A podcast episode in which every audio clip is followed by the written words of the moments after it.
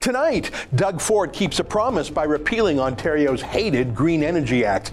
I confess I thought I'd never live to see the day. It's December 7th, and this is the Ezra Levant Show.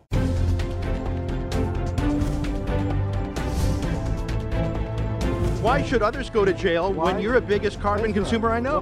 There's 8,500 customers here, and you won't give them an answer. You come here once a year with a sign, and you feel morally superior. The only thing I have to say to the government about why I publish it is because it's my bloody right to do so. You know Gerald Butts. That's him in a private plane flying with Dalton McGuinty who was back then the Premier of Ontario, Butts was his right hand man. And now Butts is the right hand man to Justin Trudeau. I've only met Gerald Butts uh, a few times, very quickly. The first time, n- no surprise, was actually in an airport. He came up and introduced himself and gave me his business card. That's what he does. He flies a lot, nonstop, like all the best environmentalists do, sometimes on private jets, sometimes commercial aircraft, and he networks the business card. Uh, he has networks in academia, especially his alma mater, McGill, where he's treated as a hero. He was on their board for a while, the university. He, I gave a speech uh, at McGill once, and he made sure he was there to listen to what I said and see was who, who was in the crowd. He, he does that. He's linked in globally, too, to all the big environmentalist extremists. After he left Dalton McGuinty's office, he became president of the World Wildlife Foundation of Canada. Uh, part of this program here, he's part of the Tar Sands campaign funded by the Rockefeller Brothers Fund out of New York, attacking Alberta's oil sands. You can see that really for 10 years now, Butts has been waging war against the oil sands and pipelines. Anyone who actually thinks he wants pipelines built should give their head a shake. Look at this. This was the map. That was the map we showed there. Blocking oil and gas is literally why he got into politics in the first place. Do I, do I have to play this clip again for you? Do you really think this guy would ever allow any pipeline, including the Trans Mountain Pipeline expansion, to be built? Remember this? We think that the oil sands have been expanded too rapidly uh, uh, without a serious plan for environmental remediation in the first place. So that's why we don't think it's up to us to decide whether there should be another another route for a pipeline, because um, the real alternative is not an alternative route; it's an alternative economy. I'll show that once a week forever. Yeah, he, he bought the existing Trans Mountain pipeline positively to ensure that the expansion will never be built. And who knows, maybe it never will be. That's how it feels sometimes. If you recall on that Rockefeller Brothers map, that pipeline map, do you see it says Mackenzie Valley Natural Gas Pipeline? That was proposed in the 70s. It was delayed for a hundred reasons because of Aboriginal land claims, because of environmental reasons it finally got the green light to proceed. In fact, Aboriginal groups have a huge stake in the project, but guess what?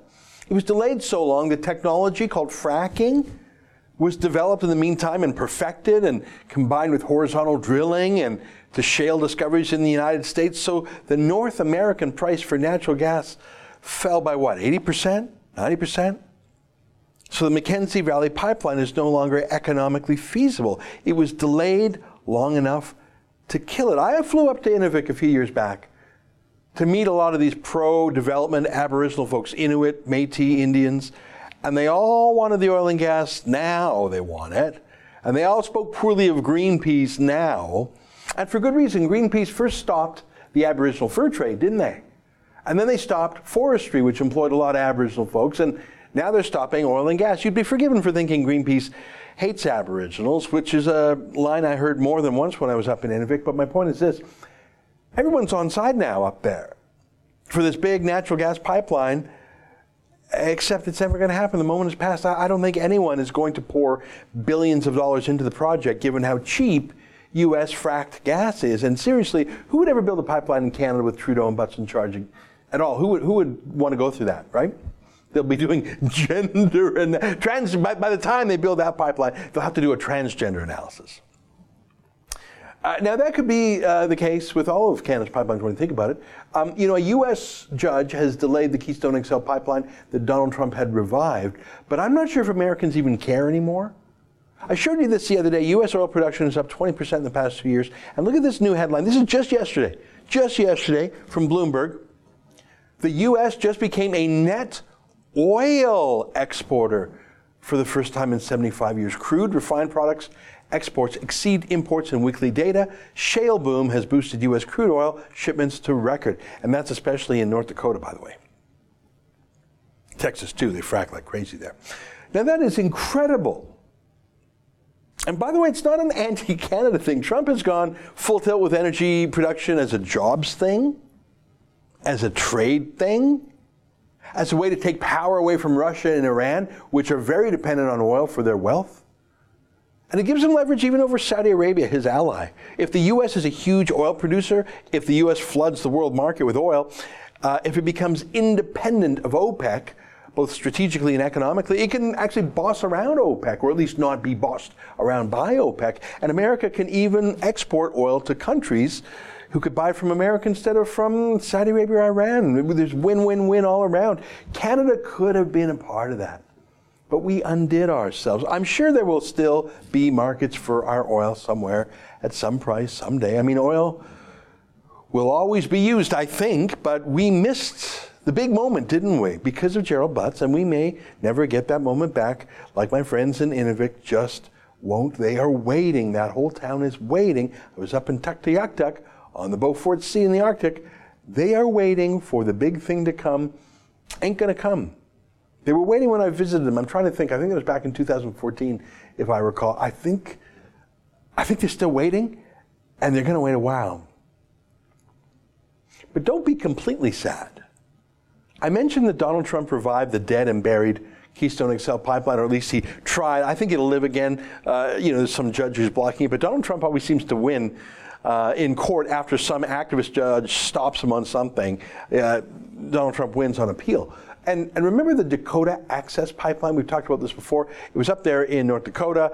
Uh, huge protests, like thousands of protesters. Uh, Obama let the protesters block it. It looked like a huge showdown was coming. It was massive. Um, but only because Obama let it be that way. Trump said, get it done. He issued an order, and the whole place was cleared, and the pipeline was built in months. It's operational, in case you're missing my point. And my bigger point is sometimes it is possible to return from the dead. Sometimes the Dakota Access Pipeline returned from the dead. Arctic National Wildlife Refuge. Drilling there was banned decades ago. I thought once you ban drilling, you're never going to unban it. Donald Trump unbanned it. Keystone XL was unbanned. And today is one of those days in Canada. Today is the day that Dalton McGuinty's Green Energy Act, Gerald Butts, architect, was repealed. For nearly 10 years it was on the books. Its roots went deep into the province, but it was rooted out like a weed. Let me read from Doug Ford's press release. It really should be sung. This should be sung in a ballad, a great victory song. I'll just read it. Ontario scraps the Green Energy Act, will protect consumers, restore municipal authority over energy project. So this is the press release. I'm going to read some of it. Ontario's government for the people, I love that, keep saying that, guys. Ontario's government for the people is delivering on its promise to repeal the Green Energy Act 2009 that led to the disastrous feed in tariff program and skyrocketing electricity rates for Ontario families. The Green Energy Repeal Act eliminates a piece of legislation that introduced, introduced disastrous changes to Ontario's energy system that led to rising electricity rates for families and businesses, said Minister of Energy, Northern Development and Mines Greg Rickford. By repealing this act, we're restoring planning decisions to municipalities that were stripped by previous government and ensuring local voices have the final say on energy projects in their communities. Unquote. One more quote. The Green Energy Repeal Act gives government the authority to stop approvals for wasteful energy projects where the need for electricity has not been clearly demonstrated. This will put the brakes on additional projects that will add additional costs to electricity bills that the people of Ontario simply cannot afford. Along with repealing the Green Energy Act, the new legislation gives municipalities the final say over the siting of future energy projects in their communities. Um, you know, that's a big part of it. You, uh, you, can't build a pipeline in Canada without endless consultations. We know that. Everyone knows that now. Uh, even people thousands of miles away from a pipeline were allowed to weigh in on the pipe. I'm not kidding. Uh, the Northern Gateway Pipeline was uh, took input, took testimony from all across the country and even from foreign citizens. Even Hugo Chavez Oil Company Citgo was allowed to make a presentation. Endless consultations. But not so for building massive wind turbines under Dalton McGuinty Kathleen Wynne. The Green Energy Act did not allow towns to have a say. Let me phrase that the other way. It banned towns from having a say. Can you believe that? Those things are as high as a skyscraper.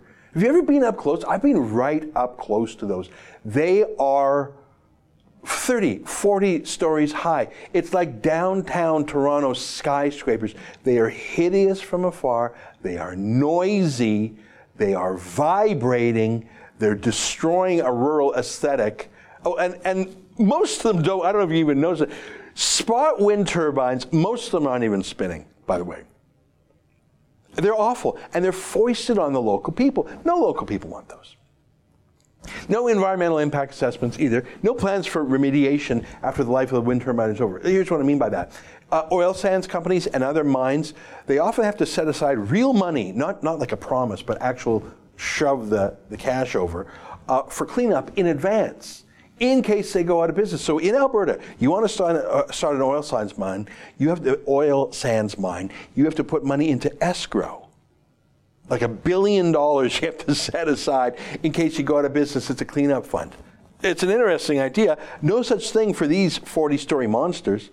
And it's a real issue because, of course, wind turbines only work if there are massive subsidies. So the moment the subsidies are cut off, they become money losers, and the companies either go bankrupt or they just abandon the wind turbines because they were really just a, a lobbying tool. And they're hideous and they rust. No one takes them down. There's no escrow fund to take them down. They just rust and rot, and sometimes they burn. I tell you, quite, and you can't put them out.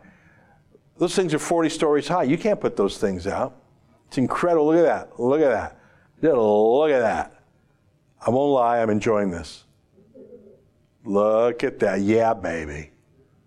Green energy with a little bit of black smoke. Timber! Oh, yeah. Sorry, this is too good. That's too good. That's too good.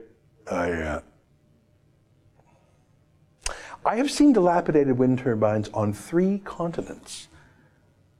It's a real thing. It's extremely unenvironmental. And Gerald Butts and Dalton McGuinty brought that to Ontario along with huge power prices. I'm sure it's a coincidence that so many of the major players in the Canadian wind turbine industry just happen to be Liberal insiders, like Mike Crawley. He was the Liberal Party president, uh, first in Ontario, and then under Justin Trudeau federally.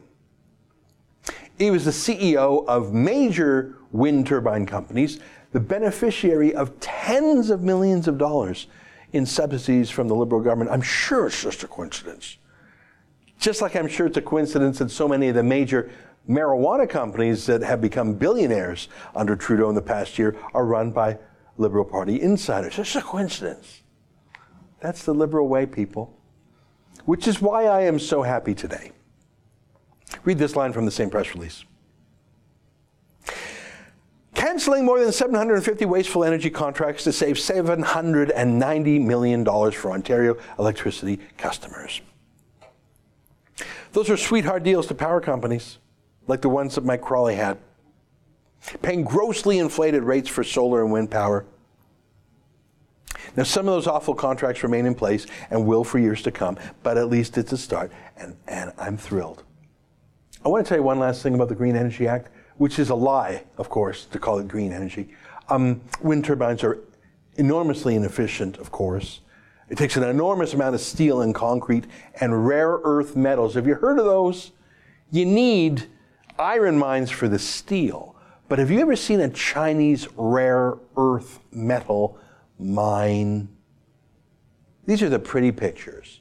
But the effluent, the, the pollution, it is perhaps the most polluted place on earth is a Chinese rare earth metal mine slag pile. Yeah, non-environmental. Uh, but more to the point, wind and solar energy, uh, they're unreliable. So they all need a reliable backup source of energy, natural gas, nuclear, whatever. So it's not like the Green Energy Act actually reduced fossil fuel use. It just added a whole second layer of cost and waste. And then there's the obvious, and I don't want to gross you out, but take a look at this. This is the reality of green energy.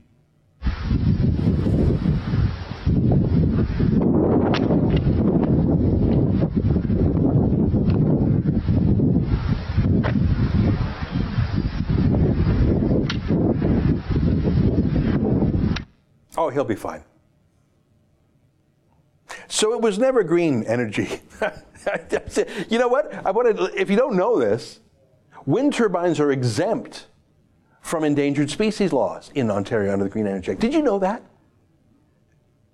And, and let me just digress for a second. The whole world knows that one disastrous day in Alberta, a bunch of ducks sat down in the tailings pond when the electric scarecrow wasn't working and they died. Like there was like a few hundred of them. And the whole world knows that. There was a prosecution and, and like a $2 million fine.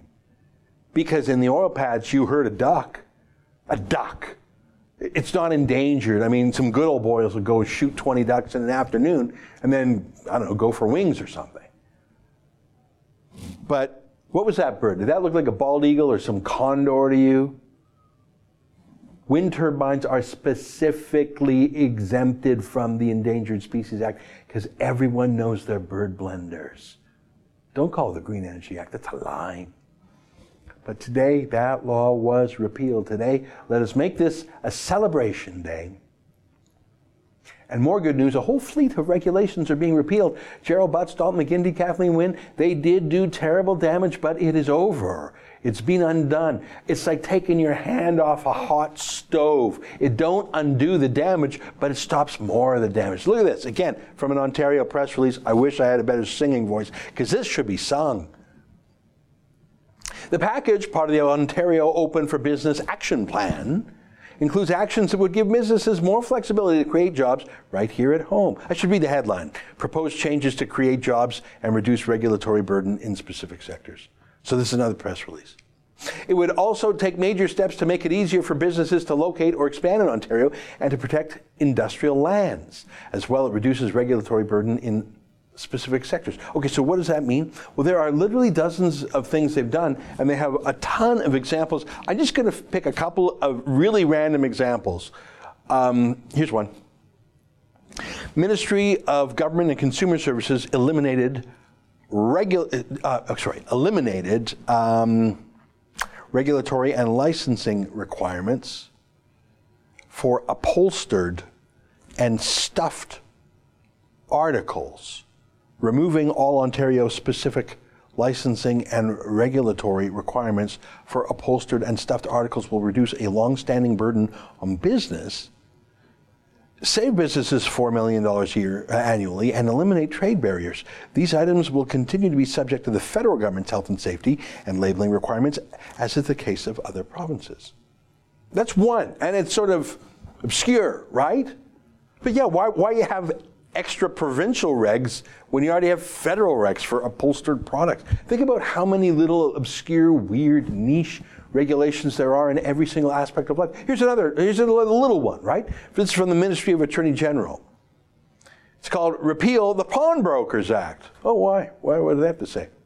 Would repeal an outdated act that duplicates municipalities' existing bylaw making and licensing authority. This change would remove a layer of red tape and make pawnbroker businesses subject to local bylaws, just like any other businesses.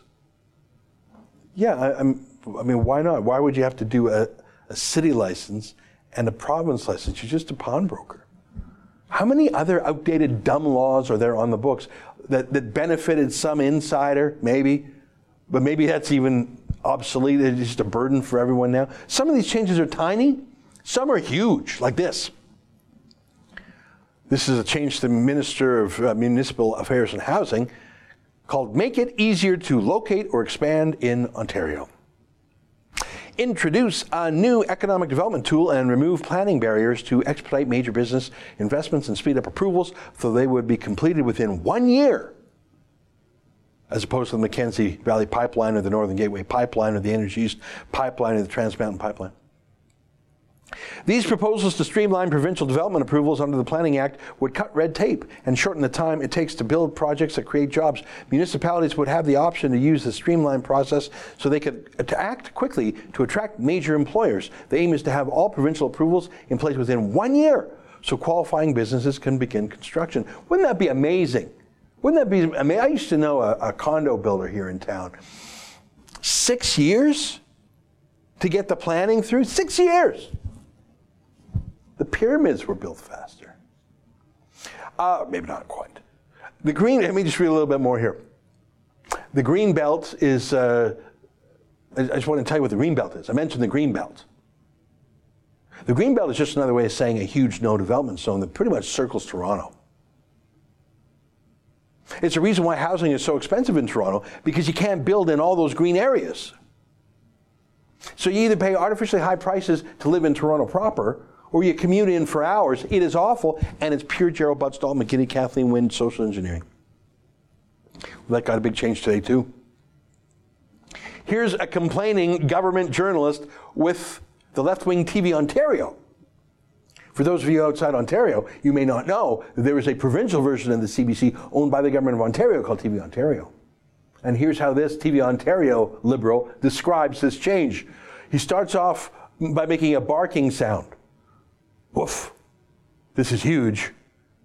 The changes to the Planning Act would allow municipalities, with the minister's consent, to pass open for business zoning bylaws. These zoning bylaws would not need to comply with, and then he, and then he lists all sorts of busybody laws that are, that are now obsolete. And, and he's saying this is a bad thing. An open for business law is a bad thing. He's saying that's his point of view. That's a Dalton McGuinty, Gerald Butts, Kathleen Wynne point of view. I love that this provincial version of the CBC hates it. I love that Gerald Butts can't contain his rage about this. He's lashing out at Doug Ford every way he knows how.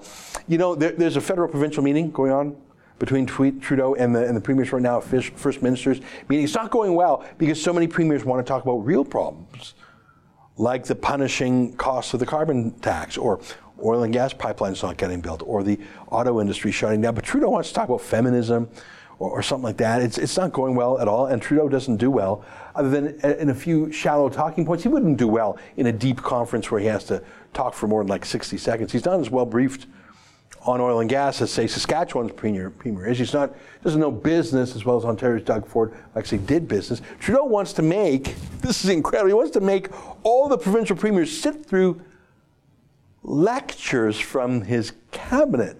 Why don't they? I'd like Doug Ford to make Justin Trudeau sit through a lecture. Because Trudeau doesn't want to talk about real things, so he wants to have lectures. Let me quote you from a CBC story on the subject. Now, I'm recording this video before the day is done, so I'm not sure how it all went down at the end of the day. But look at this from the, the government uh, broadcaster. They said, Friday's agenda, as it stands, is supposed to begin with a meeting between all the premiers and Indigenous leaders, followed by talks between the premiers, Trudeau, and three of his members of cabinet.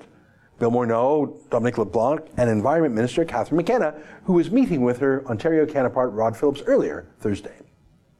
Here's my favorite part. The premiers have said they don't want to hear the ministers make formal presentations regarding a session on trade scheduled with Canada's ambassador in Washington, David McNaughton. The premiers have said they want to talk not only about NAFTA, but about other trade irritants, such as the metals tariff and softwood lumber.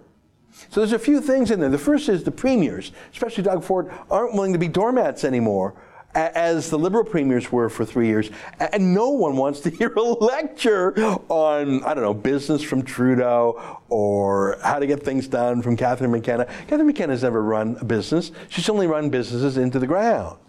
No one wants to hear lectures. They want solutions to problems. They want to talk about problems like the like the tariffs that Trump has put on because Trudeau fumbled that. Trudeau doesn't have any solutions to problems. So I love the fact that Doug Ford now says he just won't attend the lecture. Catherine McKenna can delight Trudeau with her TED Talk style PowerPoint presentation. Uh, he's got other things to do. You know, the same thing actually happened when Trudeau hosted the G7 leaders earlier this year. By the way, Trudeau was set to give a lecture himself on feminism. Could you imagine? Listening to him with his sexy voice. And then I said, en français, ladies, you know, can you imagine him giving a lecture on feminism, the kokanee groper? But Donald Trump just didn't attend. He didn't, didn't want to listen to that guy. Trump was focused on grown up stuff. He was about to go to North Korea for negotiations, or he would go to Singapore for negotiations with North Korea. Okay, so what is my point today? My first thing is I wanted to show you that burning wind turbine. Okay, check mark. Um, but a few things I think link together. There's a pattern here, there's a theme here, I promise. First of all, my message is don't lose hope. If Ontario can undo the Green Energy Act and roll back the Green Belt and a hundred tiny little regulations from the upholstery rules to the pawnbroker rules, that's a sign that things can get better. Like, like the carbon tax in Alberta, it can be undone. The pendulum can swing back. I'm not saying always, but it can. And things look better when you got a few friends and allies, don't they? A year ago, it was just tiny Saskatchewan standing up to Justin Trudeau and the carbon tax. Now half the premiers are. Oh, and though I don't recommend riots, France shows that the people can win even against a pretentious, narcissistic, globalist carbon taxer who loves to pout for the camera. I'm talking about Macron, not Trudeau. Macron backed down on the carbon tax. And you know what? Justin Trudeau and Catherine McKenna think they're dazzling, think they're well loved, because they only surround themselves with flatterers, including at the CBC, including in their own caucus. And, and, it can be depressing for the rest of us because you start to think, am I the only person who thinks Trudeau's an idiot and McKenna's a kook? But then you have friends and allies. You see Doug Ford saying, yeah, no, uh, I don't need to sit through you uh, giving your kooky PowerPoint about uh, carbon taxes. And you realize, okay, maybe we're going to be okay after all. Not for sure, that Mackenzie Valley pipeline cancellation, that ain't coming back. Not in our lifetime. I don't know if the oil sands pipelines will either, to be candid. I don't know if America needs them, and I, I don't think, uh, I don't know, maybe the moment's passed. But it is possible. I never thought I'd live to see the day when the t- wind turbine mania was officially killed. I did live, live to see that day. That day is today. Sometimes, my friends, we can actually win. Stay with us for more.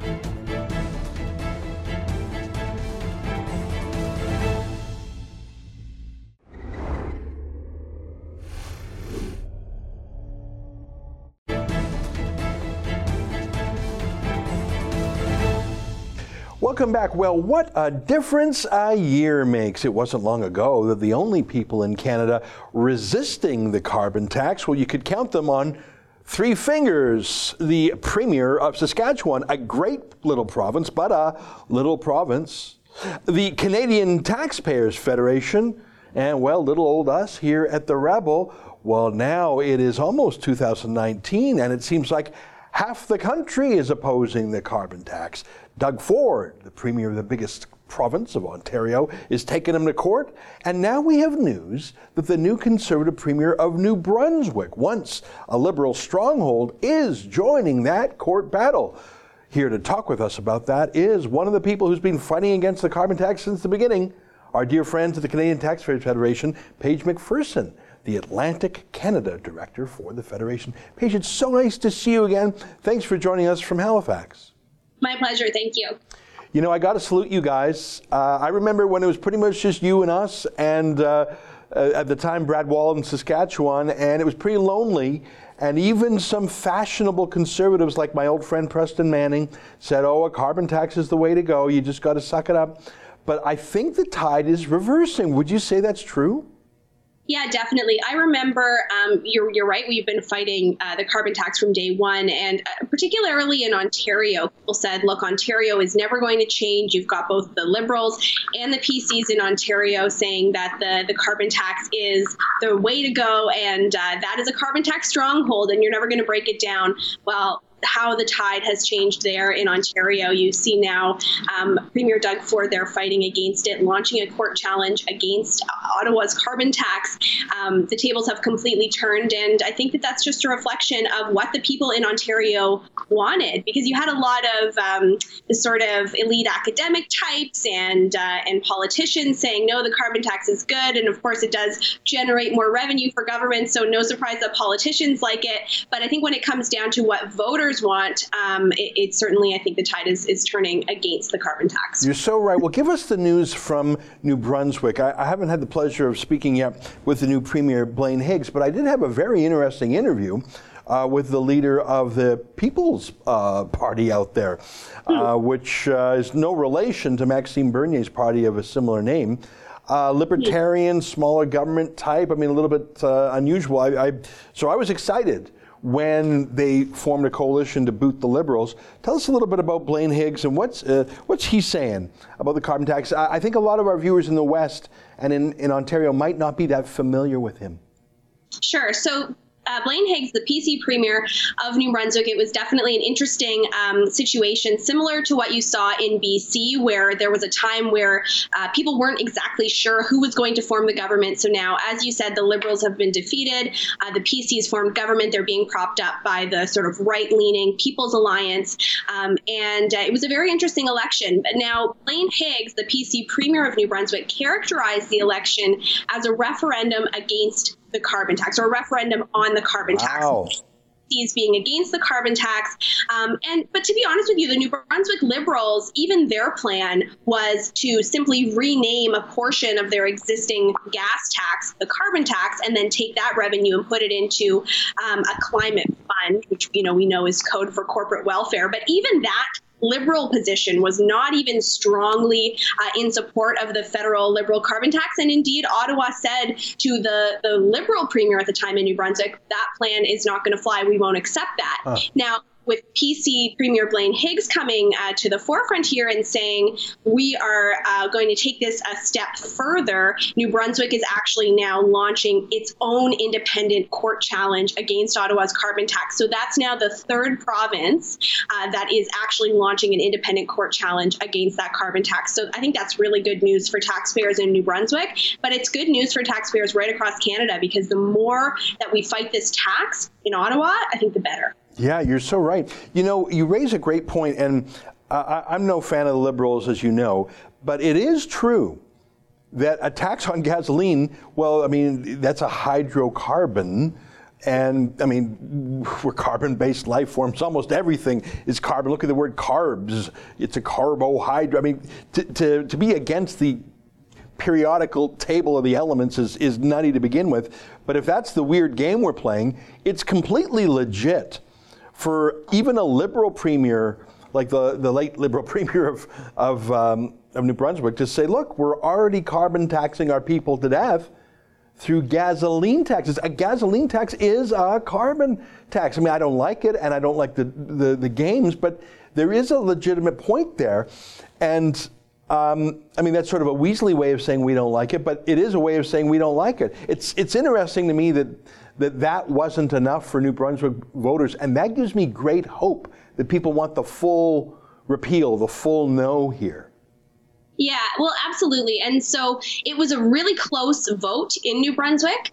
Um, and so I think that what we can confidently say is that voters right across the spectrum didn't want Ottawa's carbon tax, at least, you know, when it comes to that issue and which parties they were supporting. Because the Liberals were not fully in, uh, in support of Ottawa's carbon tax, like you say, I think they, they sort of scooted around it, um, but they definitely were, were fighting the federal government on that issue. And then the PC is taking that even a step further, fighting them more with their own independent court challenge. And I'll add add to that as well that uh, the PC government has said that they're also going to join on to uh, Saskatchewan's court challenge against Ottawa's carbon tax and Ontario's court challenge as interveners on both of those cases. So New Brunswick is actually fighting the carbon tax um, you know that that sort of joining that united provincial yeah. front against Ottawa's carbon tax in three different court challenges, sending a very clear, uh, clear, clear message, I think, to Ottawa that um, look, provincial taxpayers have had enough. And in New Brunswick, where they've already met their 2030 emissions reductions target, yeah.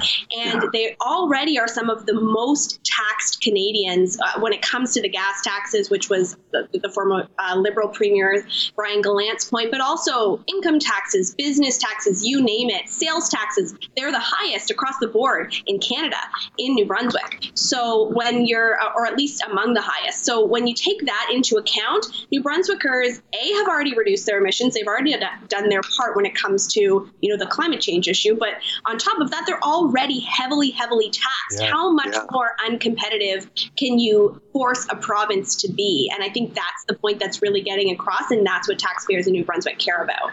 Yeah, I mean, New Brunswick is a very interesting province, and uh, for a while there it had net outflow of, of migration. It was so poor. It was also, for a while there, the statistically the oldest Yeah. population because all the young folks just left because it, it, the economy was so slow. I mean, it, there's a lot of things that make me sad about New Brunswick, the cancellation of the Energy East pipeline, which would have been such an em- enormous benefit. I want to ask you about one last thing because I love New Brunswick, even though I've only been there a handful of times. Um, they have natural gas under their feet. And natural gas, it is a hydrocarbon, it is a fossil fuel, as they say, but it, it, has, it has a lower carbon intensity than coal. Now, I don't really care about these things because I'm aware that carbon dioxide is what plants need for photosynthesis. I know carbon dioxide is harmless. But for those who care, fracked natural gas is the reason why the United States, their emissions have actually fallen more than all other countries in the world combined. Not because of some law that Obama passed or some law that Trump passed, but because they're fracking natural gas. It's so cheap, it's so clean, it's so plentiful that private companies are saying, wow, this natural gas is so cheap, let's burn it instead of coal. I got nothing against coal, but I'm just explaining what happened in America in places like Pennsylvania that were economically hurt and now they're booming. That's a very long preamble page, but my question is is there any chance that under Premier Higgs, who seems to be against the carbon tax, that New Brunswick might revisit its ban on fracking for natural gas? Because talk about an economic opportunity and talk about a way, if you care about that sort of thing, to reduce greenhouse gas emissions, because natural gas is the, the cleanest burning fossil fuel there is.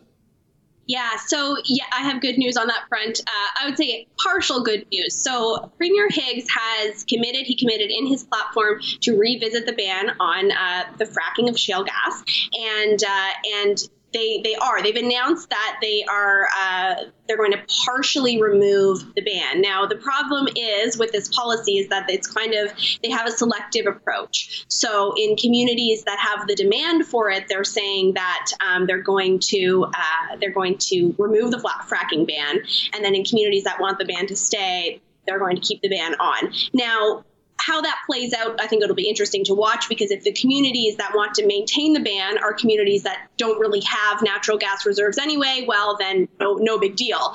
Um, so I think it'll be positive to see that there will be uh, probably going forward some more fracking uh, in New Brunswick than we've seen in the past. And, you know, we've commended the PCs for having that as part of their platform. Of course, there are still those in New Brunswick, political operatives that are still trying to maintain the ban on fracking, and, and that's to be expected. But we've called for them to completely remove the ban. And look, I've lived in Alberta, I've lived in New Brunswick uh, for a short period when I was covering the election there. And uh, what you can see so clearly, it's the same in Nova Scotia. You see people leaving Nova Scotia and New Brunswick to go work uh, on safe fracking projects in Western Canada or even, you know, Ontario, wherever it might be. And then and they're leaving their home provinces in order to do that. Yeah. And Yeah. it just makes absolutely no sense. I mean, why not when you have these great reserves in New Brunswick, why not have those jobs take place here at home? And I think that's the, the New Brunswick government's argument. And so I'm glad to see them moving forward on that. We do hope that it, it results in a complete removal of the fracking ban in the province, but at the very least, we are making some positive progress. Yeah. You know, I, I used to fly east and west quite a bit, and there were always New Brunswickers and other Atlantic Canadians. And I thought to myself, New Brunswickers are working on fracking. They're just doing it halfway across the country uh, and commuting, and that's tough on the families and it's inconvenient and stressful. Wouldn't it be nice if they could go home every night for dinner? The same thing with Newfoundlanders. Uh, they they Right. jetted all the way out to Fort McMurray. Like people would actually commute that far to work in oil and gas because uh, there are bans, some bans in place in in Newfoundland too. Well, listen, we started talking about carbon taxes, we ended talking about fracking, but I think they are related. Let me ask you one last question, Faith. Just uh, sorry, uh, Paige, just because I got you here. Um, the protests in Paris, France, uh, that turned violent, some of them, but they were mainly peaceful. Uh, I saw up to 75,000 protesters, Paige, uh, and they were protesting against a fuel tax. Um, their yellow vests were a symbol of the new uh, anti car laws of Macron. Did that resonate at, at all in Atlantic Canada? Because I know a lot of the international coverage has downplayed the carbon tax aspect of that. Do you think that that inspired any Canadians, or was it just not covered clearly enough?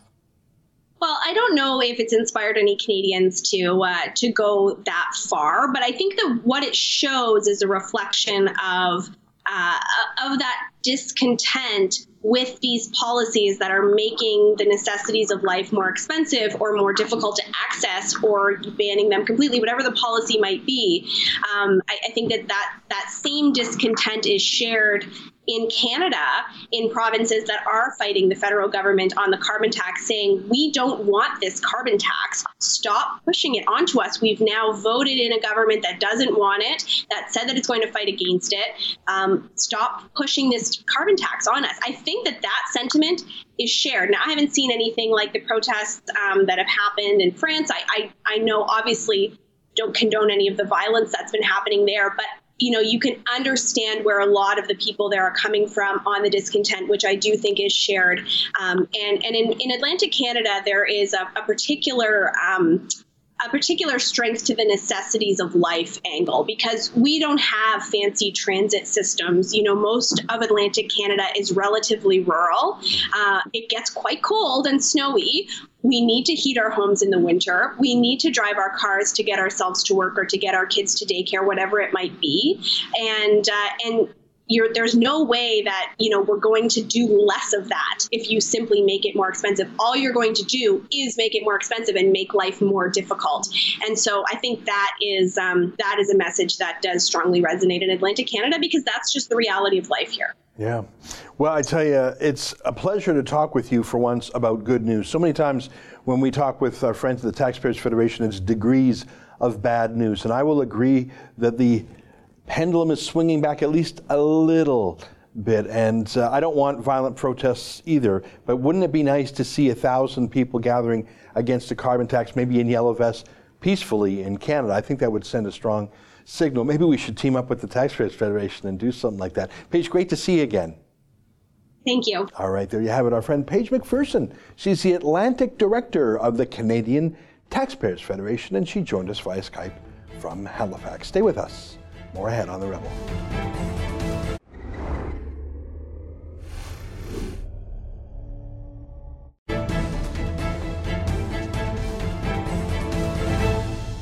Hey, welcome back. On my monologue yesterday about the UN Global Compact on Migration, K-Rick writes, Ezra, if they have singled you out for attack, then you are effective at punching holes in the liberal lies and propaganda. K-Rick, you're right. I don't mind them being mean to us, rhetorically. Uh, I think it's a feather in our cap. I think it distinguishes us from the Me Too's, the think-alikes, the Justin's journos, taking the $595 million in Trudeau bailout money. So if that's all it was, I wouldn't mind. But what worries me is if you read section 33C and D of the Global Compact for Migration, it specifically talks about recalcitrant media like us. It talks about punishing media like us. It talks about having resources cut off. It talks about having monitoring and detecting and responding by governments to us. So I don't mind if Justin Trudeau and Ahmed Hussen and Kent Hehr and the Liberal Party are mean rhetorically. I don't care. I'm worried that they're going to take steps to ban us, sue us, regulate us, have Facebook shut us down, YouTube shut us down. That's what I'm worried about. Daniel writes, George Soros is writing Canadian policy. I would laugh my head off if it weren't so scary. Yeah, David, uh, Daniel, you know what's, what's so frustrating to me about that is that was not hidden. I showed you, and I've showed it probably half a dozen times over the years. That is a press release from the government of Canada. They were boasting about it. They put it out on the internet. You can search for it in, you can find it in 60 seconds on Google. And yet, have you ever seen a single story in the mainstream media about that? Just about it at all. I mean, George Soros is a newsworthy billionaire. He's what the world's 14th richest man, last I checked. He's, he's got an enormous amount of money. It's just interesting. Just whether or not you agree with it or not, it's just an interesting piece of news. It has not been reported. And it's not just interesting, it's controversial. Can you imagine a Canadian Prime Minister outsourcing policy to a foreign country, to a lobbyist? That's, I can't even think of an example where that's ever happened. Don't you think that's newsworthy? And yet it has not been reported as news. And yet it's not a speculative theory. That is a fact. Where is the rest of the media? Andrew writes, if you're so fringe and untrustworthy, why are they so worried about you? Yeah, I think they got to pick a lane. Either the rebel is obscure and fringe and you know marginal, or the rebel is dangerous and big. Well, which one is it? I think you got to pick a lane. Uh, I think the answer is we are filling the gap left by the mainstream media, and on some issues left by a timid conservative opposition. Um, I know how to kill the rebel. Don't tell anybody. Let's just keep this between you and me. But you know how to kill the rebel? If Postmedia, Toronto Star, CBC, CTV, and Global News covered the other side of the story, then why would you need the rebel? You could just flick on your telly and watch it in a million dollar studio with billion dollar budgets then there would be no news for the rebel if you heard the other side of the story on everything from the carbon tax to open borders immigration to Omar Khadr and terrorism to any of those issues. That's how you kill the rebel. Don't tell anyone. Okay, you can tell them. You can tell them because I think the chances of the CBC telling the other side of the story are eh, well, it would be easier for a camel to go through the eye of a needle than for the CBC to tell the truth. Folks, that's it for today. Uh, good luck to our friends. David Menzies is off to Morocco unless Ahmed Hussen has him arrested. And Sheila Gunn Reid is off to Poland. They're both covering their respective UN conferences. Isn't that cool? And all of those videos will be on YouTube for free to the world to see. If you want to see them, we've collected, we've set up a special website rebelun.com, where we will have all of the videos from both David and Sheila. And if you want to help us cover their airfare, you can chip in there too. Until Monday, on behalf of all of us here at Rebel World Headquarters, and I can say World Headquarters, if we got folks in Morocco and Poland, yeah, you're darn tootin' World Headquarters. To you at home, good night, and keep fighting for freedom.